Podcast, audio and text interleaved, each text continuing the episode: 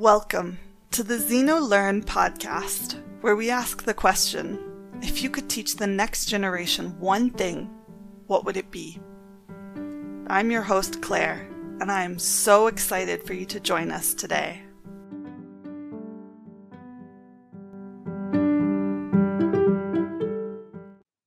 And welcome back, Xenolearners, to another episode of the Xenolearn podcast and I am thrilled to welcome another Londoner here today with us, Leroy Hibbert. Leroy, hi, how are you today? I am doing quite well. Thank you very much. It's great to be here. It's so nice to have you on, and I'm so excited and looking forward to the conversation that we're going to have today. So, without further ado, could you introduce yourself to our listeners? Sure. My name is Leroy Hibbert. I um I was actually born in Toronto. My mom and dad are from Kingston, Jamaica, so my family migrated to uh, the city here, and I went to elementary school, high school here, and also post secondary. And also, I have a beautiful wife. Her name is Helen. I've got a beautiful daughter as well, named Deja Moore. My daughter just recently got married about a couple years ago. So my wife and I have two grandchildren now. In addition to having such a beautiful family, and I appreciate what we have. But in addition to that, as far as my work within the confines of London and also on the outskirts, and a lot has to do with the whole idea of race relations and cultural understanding and really trying to build community and understanding with the people that we come in contact with. Because the world is changing and it's changing quite quickly and it's an adjustment for everybody. So what we try to do is provide a platform where we can have a conversation and talk about issues that are very important to the lives that people live. Mm-hmm. Can you tell us about that a little bit more? So, what specifically is the work that you do, and how does it take shape? How does it look like in the community? Well, I do a lot of work in the schools, both school systems, and also public schools, private schools, corporations, and companies. And the work that I do is really dealing with this area of race relations and anti racism, and really coming from a point of understanding for the parties that I'm working with. But the work that I try to do specifically is really trying to build a foundation so that we can all grow and understand where we are all coming from and really deal with matters that are somewhat complex a lot can be very uncomfortable. But I want to provide a safe place where people that are adults and also young people can discuss these topics and stumble without being canceled out as far as life is concerned. Because people do make mistakes. Yes, people do have to be held accountable for those mistakes, but I think as well, people are learning and growing and they're trying to change you have a really strong strategy here, but one of the things that caught my attention was trying to create an environment that allows people to learn without being canceled out. What does that mean, being canceled out, and how do you try to prevent this feeling? Well, you know, there are four kinds of people in the world today those who watch things happen, those who let things happen, those who make things happen, and those who ask what happened. And so what I try to do is with this idea of not being canceled out is when people do make a mistake or they say something that's not the best or they say something that's not appropriate. I provide a space where they can do that and be open because that's how I can understand where people are. So we can build what's called a foundation and grow from there. So when people do say things and sometimes even preface what they say when they may say a comment or make a statement, I don't know if this is going to be offensive, but and sometimes they may do that. But in the, in the sense of the conversation, I allow people to open up. And part of that process is me sharing about myself. When I go into a workshop and go into a presentation, even though I have content to cover, I'm not concerned with covering everything on my agenda because the people that I'm talking to and with are the content.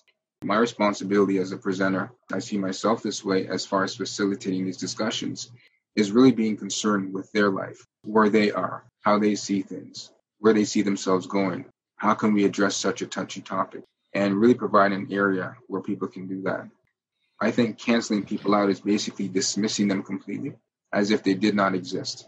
But in the same way people need to see me, I think I also need to see them. Yeah. I think that the fear of making mistakes is something that often scares people away from having these conversations and scares people away from learning, in fact. So I think that that's really interesting that you are aware of in your work and that you're really trying to foster an environment where people can learn and make mistakes, but grow from them. And so, what are they learning in the end? Like, for people who don't understand all the diversity, inclusion, anti racism jargon, what are they going to learn if they come into your your workshop your presentation your consulting what are they going to learn at the end of the day from leroy? Well i think they'll learn number one is we're all human but in our humanity we have differences. And those differences sometimes shape and they also govern how we see ourselves and how we move throughout the world. And so it's really trying to see and allow people to see another person's experience who they are as an individual and how they see themselves and how they see the world from a different lens. So, with this idea, we talk about anti racism and racialized communities. One of the greatest things we start to deal with and talk about is number one, is that we all see color unless you're colorblind. This idea of being colorblind and not seeing color can perpetuate a stereotype or stigma that's out there for people that are from racialized communities. And for years, I think a lot of people, and I understand where they're coming from in the sense where they're trying to say they don't see color, but the way the world is shaped and governed, people do see color. And the way the world is, it's not necessarily fair. It's bent. So it almost favors a particular group consciously or unconsciously. And so what happens is when you see a person of color, it's okay to recognize that. But the only concern that we have is what do you do with the color that you actually see? So it's not a bad thing to recognize a person's, let's say, physical difference. Because, for example, if somebody is in a wheelchair, as an example, and you look at that person and you say, I don't believe they're in a wheelchair. Well, they are in a wheelchair because if they weren't in a wheelchair, why are we retrofitting our buildings to accommodate a population of people? Because they want access to facilities. So it's not a bad thing to recognize the difference. It's just that when you recognize it, you don't make the person feel bad because of that difference. And that's where we kind of start some of the conversation as far as definitions and terms and phrases that we can use and that we can discuss so that we can see things from a different point of view.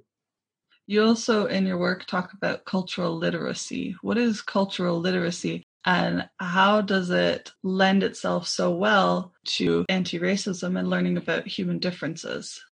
Oh, that's an excellent question. I mean, for myself, cultural literacy is really communicating and understanding the experiences of diverse cultures and communities while building capacity. So it's just really trying to understand those sort of things. I believe we all have culture. When we think of culture, we automatically think of country, which is part of it, but not all of it. So culture is like a person's belief systems, it can be their values, it can be their ideas, it can be their customs, it can be their traditions, it can be their thoughts. We're swimming in culture all the time. And what happens is when you understand you have culture, you can have more understanding for those that have culture that may not be from your particular country. So then you don't look at other cultures as being exotic or wow. It's almost as if we're not a costume, we're a people. So it's really trying to get a sense of that with uh, the people that we're interacting with. See, because I believe what you believe is where you will end up. And you cannot live beyond what you've been taught. So Maya Angelou, I believe she said, do what you know. But then when you know better, you do better. And it's a process in learning. So when you talk about, when I talk about culture, it's not a destination.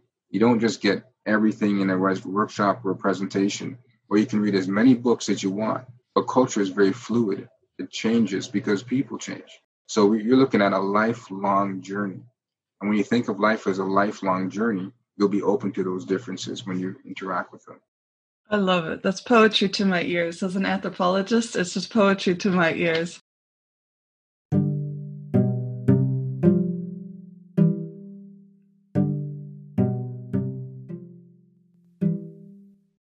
I'd love to find out how you got started in this kind of work. Has this always been your calling, or was there a moment in your life that prompted you to work in anti racism and cultural literacy? It's been something that I believe has been placed in my heart, in my spirit for it's been years. And I know what growing up in high school, this idea of race and culture has been really interesting to me, especially one of the people that I really respect is Dr. Martin Luther King. I used to read a lot of his books and we'll see him on television per se, like in videos. I liked his way of doing things and his sort of civil disobedience, where he got his message across, but in a very loving and compassionate way. And so it wasn't necessarily maybe a one specific incident, but it was just this idea of especially people that are from my racial background doing various things and not just in stereotypical roles. And that really kind of moved me I just really love people. I really want to see the best for people. I want to support them in any way I can. I just want to really listen to their story, hear where they're coming from, and see where they can go.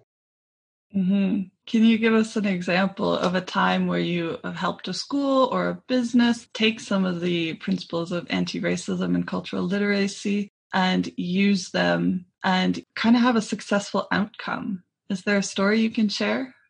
Well, there was a gentleman that was at an elementary school that I was doing some work in, and he was uh, called names, if you will, some racial epithets that were used towards him.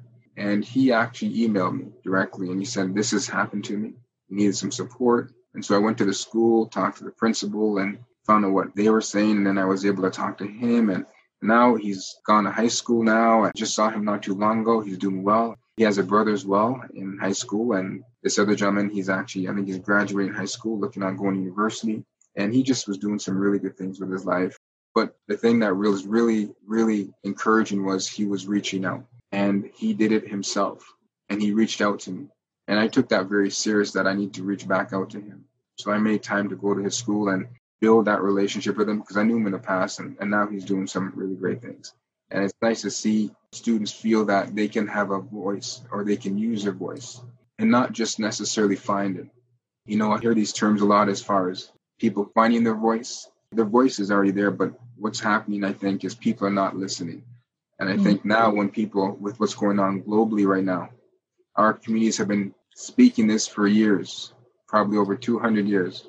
But now I think people are starting to listen.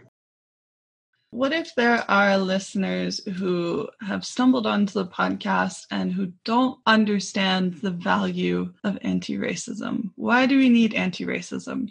Whether this listener is a student or perhaps a skeptical business executive, what would you say to convince someone that anti racism is worth taking seriously and is worth learning? Well, because I think racism exists. Actually, I know, not necessarily think, but racism does exist. And it's a good business practice. I mean, if you look at the world right now, you know, I believe the United Nations has said that Toronto is the most culturally and racially diverse city in all the world. And so when you're looking at people that are from various communities and how they have been treated in the past, even talking about First Nations and residential schools and, and how they've been affected greatly. And I believe the last residential school to be closed was in 1996. And you talk about the Japanese Canadians per se, the Chinese Canadians, you talk about various communities, the Jewish community.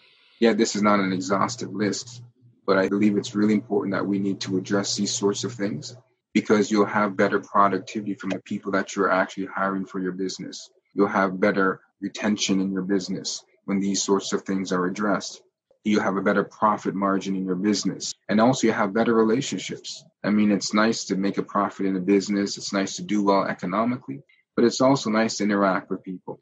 It's nice to get to know the story. It's nice to understand and walk in somebody else's shoes, if you will, to see where they're coming from. And there may be people that are listening that say, well, Leroy, I have a friends or I have friends that are from various racial communities and we get along well and we don't have these discussions mm-hmm. and it's great. And I just want to lend an ear to the person or people that may think that. But I want to just give you another perspective that just because you have a friend that's from a different racial group or ethnic group, that doesn't mean you still have strong cross racial relationships. Because many times people that have friends that are not from their particular racial group, they may not want to bring up the conversation because they don't want to be that person or they don't want to interrupt the relationship or the friendship. But when they're with their own community, it comes up on a regular basis. Mhm. So sometimes it's not a matter of just having people in your presence, assuming that because I have a lot of people that are from different racial groups, I automatically have a great racial perspective. That may not be the case.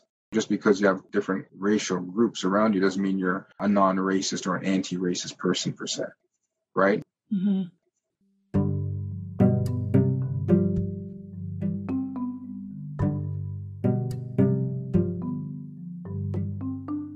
I think that's especially a message that Canadians need to hear. I think the conversation about race is very different in every country. But if we're looking at the American conversation versus the Canadian conversation, it's a lot more about microaggressions or abuses over time, as Ibram X. Kendi describes it. I wonder if you could share what you think is most needed in the Canadian context.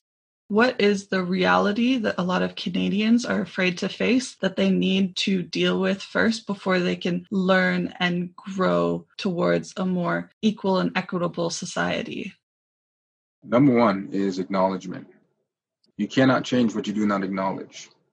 So I believe we have to acknowledge the fact that number one, this exists. Doesn't mean you're a bad person, but we're realizing we have to name it. Racism is racism, and we have to have that as almost a separate category. I think what we do sometimes is we place racism in this idea of what's called equity or inclusion, and it can be diluted because their diversity or equity encompasses many things. But we have to pull out this topic of racism, look at it, then we have to pull out of racism anti black racism. Then we have to pull out of anti black racism anti Asian racism. We have to pull out anti indigenous racism. And then there are segments and populations that also are dealing with this topic here to various degrees. And once we start to do that and pick it apart, we can start to dismantle things. People may say, well, Leroy, things are going great here, and we're not as bad as people across over the border. Racism in Canada can be very polite. Mm-hmm. We talk about microaggressions. You know, I went to a school not too long ago, and as I walked into the school, I went to the office to talk to the administrative assistant and asked to speak with the principal.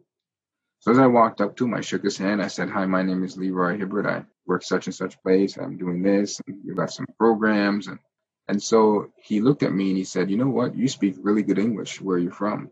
And then he asked me if I played basketball. And so I paused momentarily and I didn't get upset with him and I didn't call him a racist and I didn't call him a bigot. I just paused because even though I have my narrative, I think he also has his. So I looked at that as a teaching opportunity. If I paused momentarily, I just thought in my mind, um, I think English is actually a universal language. You don't have to be from one particular space to speak it if you're taught it. But I just mm-hmm. listened to what he had to say. He took me into his office. He gave me some basketball applications because a tournament was going to be played within the confines of the city. And wanted me to promote it. And I said, thank you very much. But what I have to do now is in those cases that many people may not, I have to think about who is coming behind me because I don't want to what's called set a tone that will confirm a stereotype that he may have of a person that looks like me, possibly the angry black man, always crying wolf, always crying racism, and that's not the case. But these sort of things, as far as racialized communities, we have to walk this fine line we're always trying to think ahead and how to navigate through life in our very simplistic interactions that we have with people on a daily basis. Can you just repeat that? Who's coming behind me and what tone am I setting for the next person? Because I think it's such an important point and it's something that a person of white skin like myself would not ever have thought of. That's not part of my identity or my experiences living in predominantly white societies.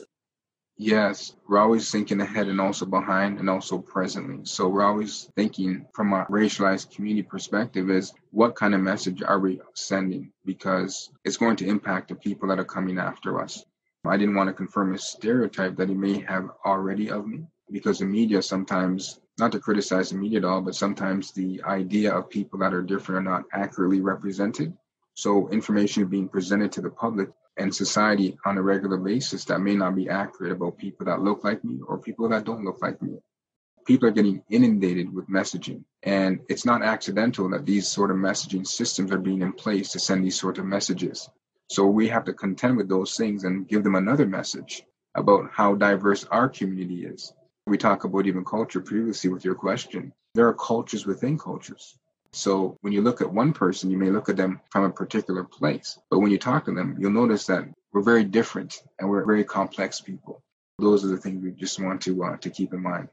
But those microaggressions do happen on a somewhat of an interesting basis, and you just learn to to navigate through those things. So acknowledgement and learning that there are layers and layers and layers of racism and trying to navigate through some of the polite racism in Canada is something that you would counsel Canadian listeners to start thinking about and realizing and taking the next step? Exactly. And it's not to criticize Canadians that are white or anybody that's white at all. And I think it can be interpreted that way like, Leroy, I didn't do anything. Mm-hmm. I'm not a bad person. I would never treat people that way. I never raised my family that way. I was never raised that way. And that is phenomenal. I appreciate that. But when you talk about racism, we don't want to just be non racist. We want to be anti racist. You can't be neutral in the conversation. And I think what happens is in life, not to criticize anybody, but if we're not careful, we can be so focused on trying to convince people that we're not racist that we're not being anti racist. I think the opposite of racism is anti racism. I look at that as a verb, an action word. You know, while these things are going on, what are we doing? And you don't have to necessarily go and protest and march. There are many ways you can be an anti racist person. It could be something as simply as picking up a book and seeing what the conversation is going on right now. What's happening? A lot of us have access to the internet. We can go online and Google some various things and just to try to be aware of what's happening around the world and what certain communities are facing as far mm-hmm. as racism and also now COVID 19. And so it's just about being aware. And that actually leads in very well to my next question. What is your theory of change? It's an excellent question.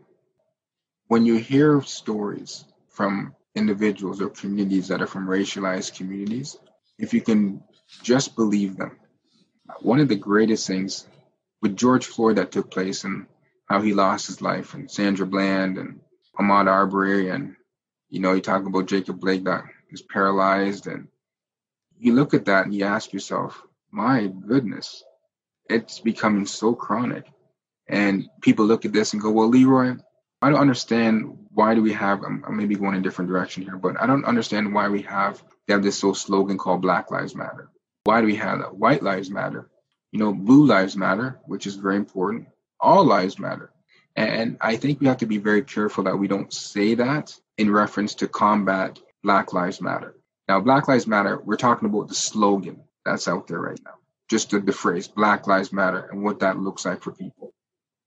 I look at it like this everybody's life does matter, which is very critical. But if you're living in a neighborhood and you're just downstairs watching television or in your living room or in your kitchen and just enjoying the company of your family and friends, and all of a sudden there's a house down the street that's burning and that's on fire, and you can see it within your own home, human nature would be going outside right now. All of you go outside and find out where the fire is and go to that home and see what you can do to get those families out. It does not mean your house does not matter. It just means that this house right now is on fire. And we want to mm-hmm. make sure the people that are in there are taken care of and that are safe. And I think that's sort of the analogy that I want to present. I wholeheartedly agree with that analogy.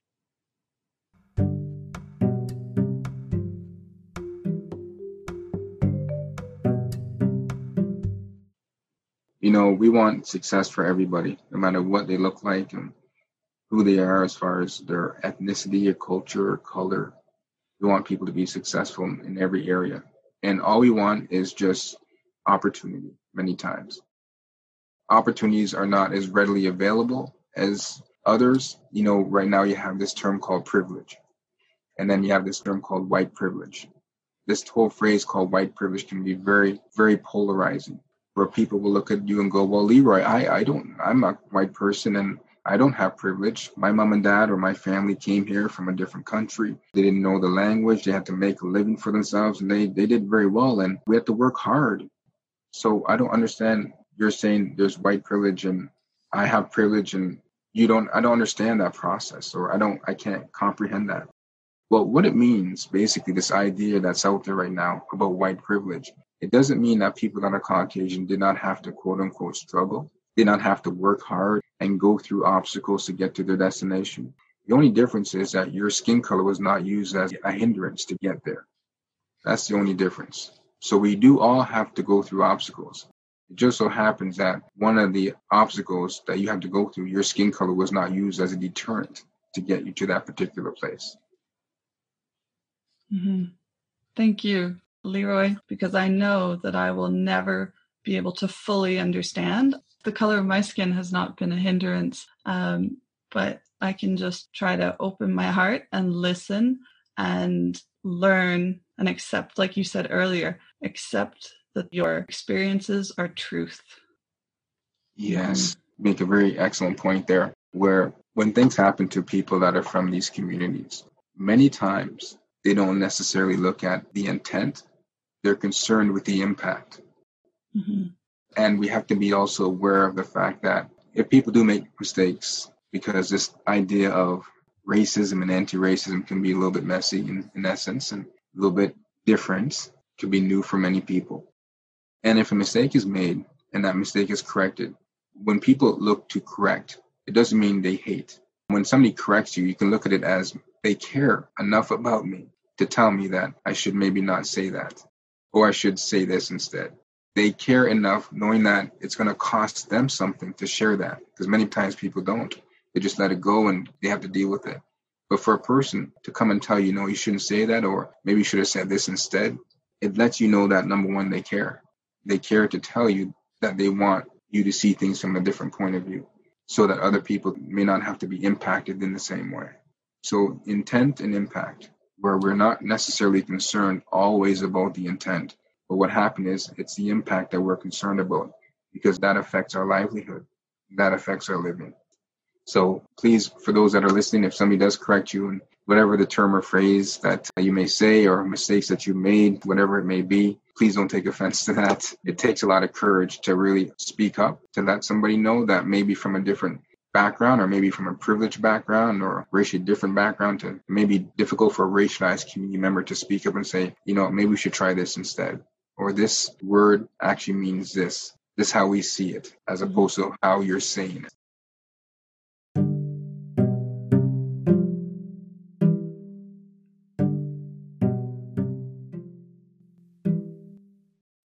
So I think we're going to wind things down with our last question. XenoLearn's mission is to make the world safer for human differences. And we end each episode by asking if you could teach the next generation one thing. If you could go into a classroom, you're already very familiar with going into classrooms and speaking to administrations and students. So perhaps you can draw from experience here. But when you do go in and you speak to the next generation, what is one thing that you would tell them about human differences or diversity or anti racism?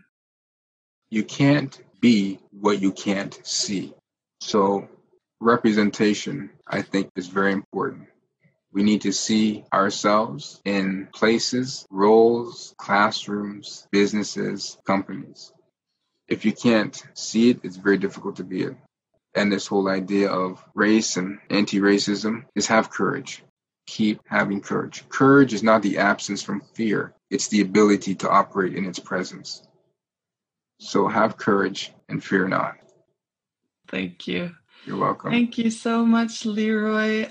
I am always writing notes during my interviews, and I have several pages here. So I look forward to sharing it with the world. Where can people find you online?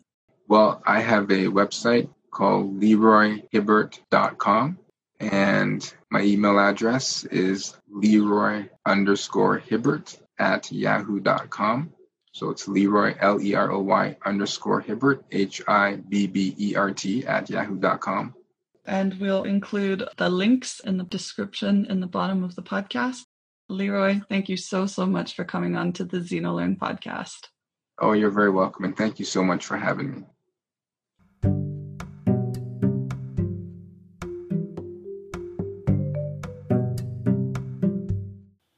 Wow, what an incredible interview! Thank you so much, Leroy, for sharing your experiences and lessons about anti racism and cultural literacy with us. As I said in the interview, I took pages of notes during our conversation, so here are the takeaways. Number one, we are all human. And because we are all human, we are all different, and that difference is unique and beautiful. Number two, it's okay to recognize skin color and physical differences.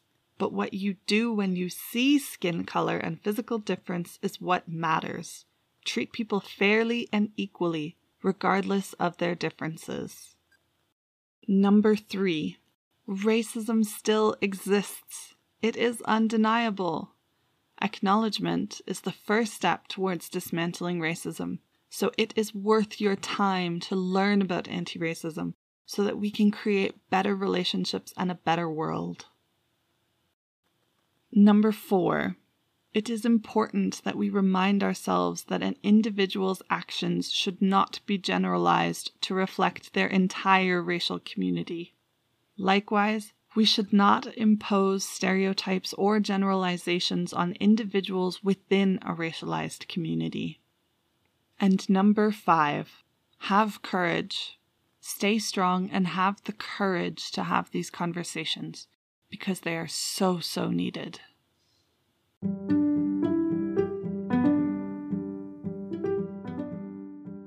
And that is it for another episode of the XenoLearn podcast. Thank you again so, so much to Harriet. As always, you can find us on social media at XenoLearn. That's at X E N O L E A R N. We'll be back next week, that's next Wednesday, with another episode, and that will be our last episode of season one. So stay tuned, Xenolearners. Bye for now.